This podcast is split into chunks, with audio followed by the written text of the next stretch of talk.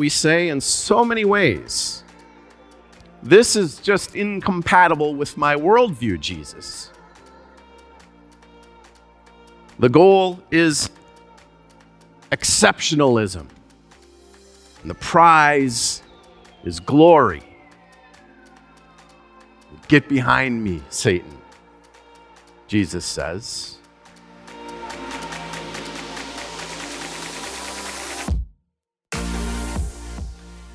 James and John, when we're reading through the Gospels, always seem to be on the VIP list for some reason.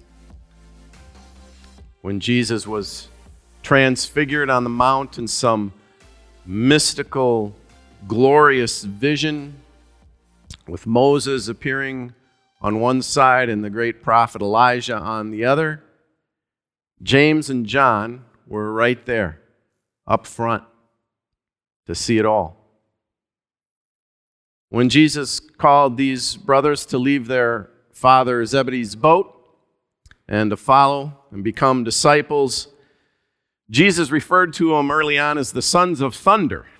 And none of us could really figure out what Jesus was getting at with that nickname, sons of thunder. I think we started to understand maybe when Jesus was not received well in a particular village uh, out across the border in Samaria when James and John suggested that maybe Jesus ought to let them rain down fire and just torch all of those ungrateful foreigners. But Jesus said no. I think they might live up to this nickname a bit in today's passage as well. James and John, the sons of Zebedee, came forward to Jesus and said to him, Teacher, we want you to do for us whatever we ask of you. Now, if you have kids, you recognize this ploy right away. Hey, Dad, do me a favor. Most of us learn early on to resist the reflex to say, Sure, what do, you need? Much better to lead with something like, well, now that all depends, doesn't it? Uh, and the way James and John ask it is even craftier. They start with a compliment and, and then they really go for the blank check. Rabbi, they say. Oh, teacher, please, we want you to do for us whatever we're about to ask of you. Uh, but Jesus wasn't born yesterday. And he says, What is it you want me to do for you? And they said to Jesus, Grant us to sit, one at your right and one at your left in your glory. Now, we have spent pretty much the last month of Sundays watching Jesus try to get the point across that following him, being a disciple, being a member of the community of faith in Christ is all about loving your neighbor as yourself. It's all about serving the least of these and understanding that your neighbor may well be on the other side of some border or on the other side of some wall, like the Samaritans. That serving the least of these even if it requires suffering and sacrifice to get it done, that is in fact what it is all about. But we say in so many ways, this is just incompatible with my worldview, Jesus. The goal is exceptionalism, and the prize is glory. Get behind me, Satan, Jesus says. Take notice of this small child, Jesus says. And along sons of thunder to ask for VIP seating again when Jesus comes into his glory. I wonder, were they imagining that they might be in the place where Moses was on one side and Elijah on the other during that mystical vision of glory and power on the Mount Transfiguration. But Jesus said to them, You don't know what you're asking. Does Jesus already see the thief to his left and the thief to his right when he will be lifted up on the cross? The truth is, when Jesus comes into his glory, we will not have the stomach to look. Most of us will run and hide behind carefully constructed self images, hierarchies, misplaced loyalties, embedded prejudices. We'll hide behind our addictions, our depressions, our fear, our denial. We will lust after safety with walls and borders and gates. We will reach for the apple. We will build the tower. We will storm heaven in search of a glory that cannot possibly be found in a suffering and dying Savior on a cross. We won't hear of it, Jesus. Get behind me, Satan. You too don't know what you're asking. Are you able to drink of the cup that I drink, or be baptized with the baptism that I am baptized with? We are able. Then Jesus said to them, The cup that I drink, you will drink. And with the baptism with which I am baptized, you will be baptized.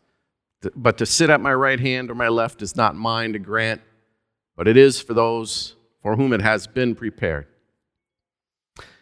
If we have been united with him in a death like his, we say in our liturgies, we shall certainly be united with him in a resurrection like his. Baptized, we will drink again from that cup even this morning. Because none of these other things can save us. This is my body given for you my blood shed for you for the forgiveness of your sins.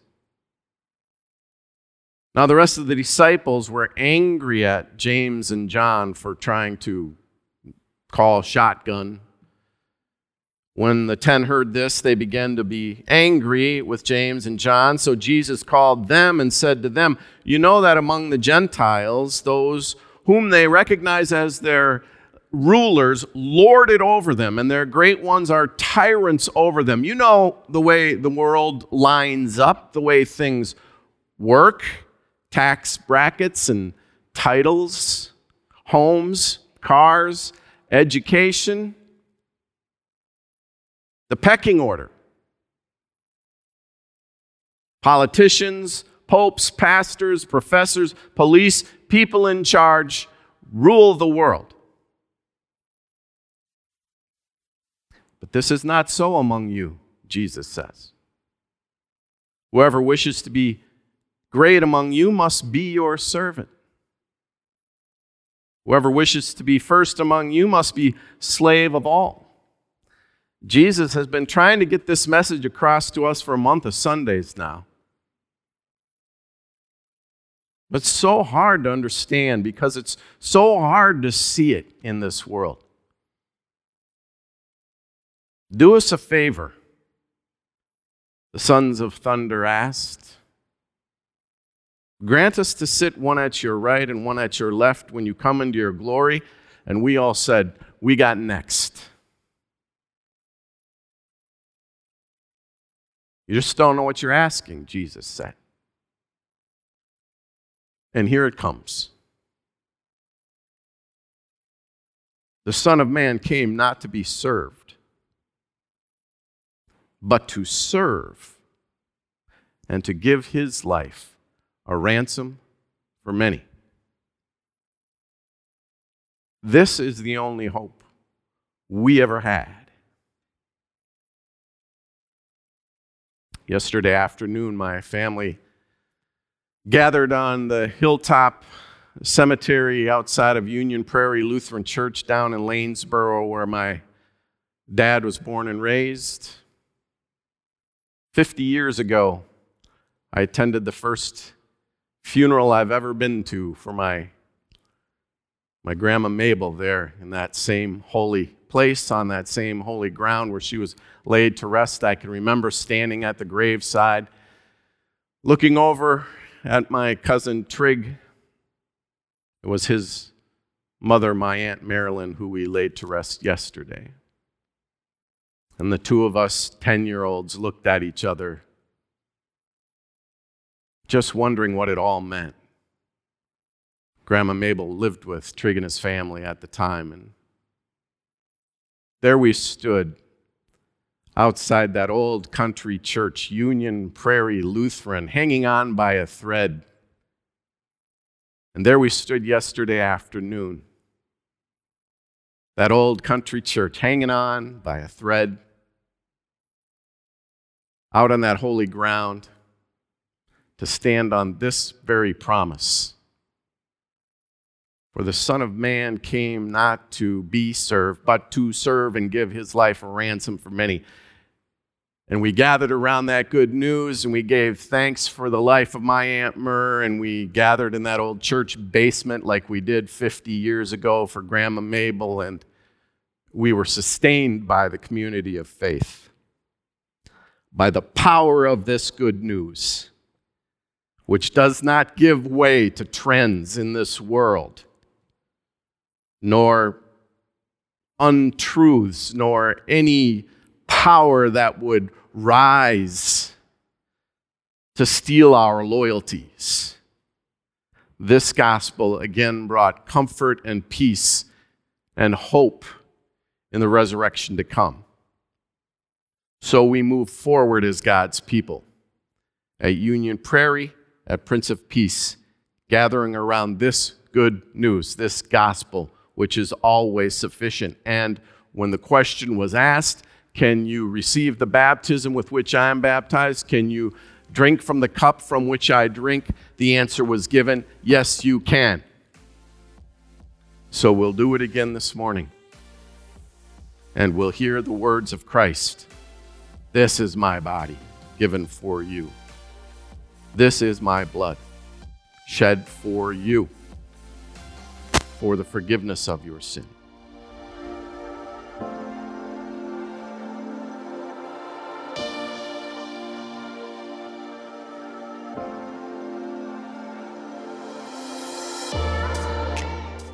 Years after that first funeral I ever attended for my grandma Mabel down there uh, Union Prairie Lutheran in Lanesboro, my cousin Trig and I found ourselves over there again we were both in confirmation. He at uh, his Lutheran church in New Hope, me at our Lutheran church in Bloomington. But our families spent weekends down there on the farm so often that we weren't getting to worship at our home churches, but we were required to take sermon notes.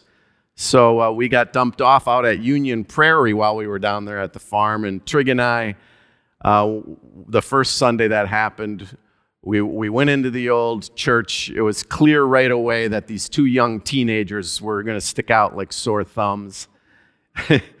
and uh, so we, we hightailed it up. We remembered uh, from earlier years there was a balcony up in the back of the little country church. And so we went up there and we sat up there, but we noticed throughout the entire service that the organist from down front kept looking at us. She just constantly were looking at us up there.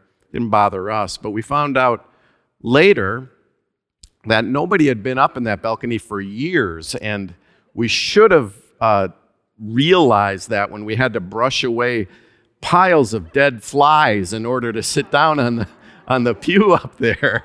Didn't occur to us. Uh, so we took our sermon notes and, and went our way.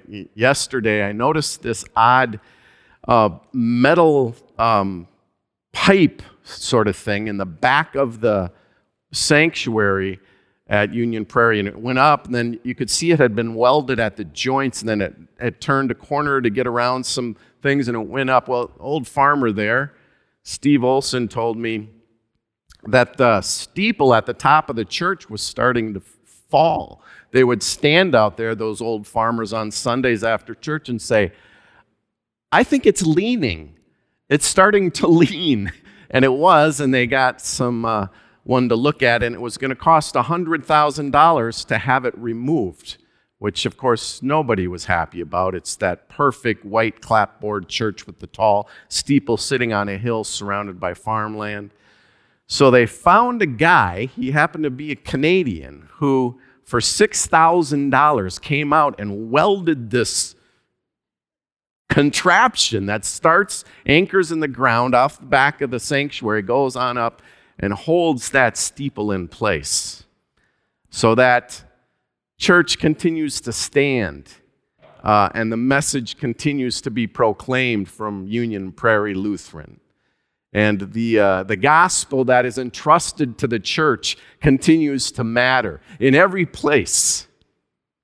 Uh, this has not diminished the value of what we are about together here at Prince of Peace. It was not stymied, stopped, or reversed by a pandemic or by uh, other trends in the community. This precious gift, this gospel, is ours to share. This good news is always sufficient. So we remain committed to it here with our brothers and sisters at Union Prairie and all around the world.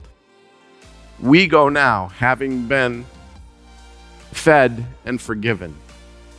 We go now in peace to love and serve the Lord. Thanks be to God.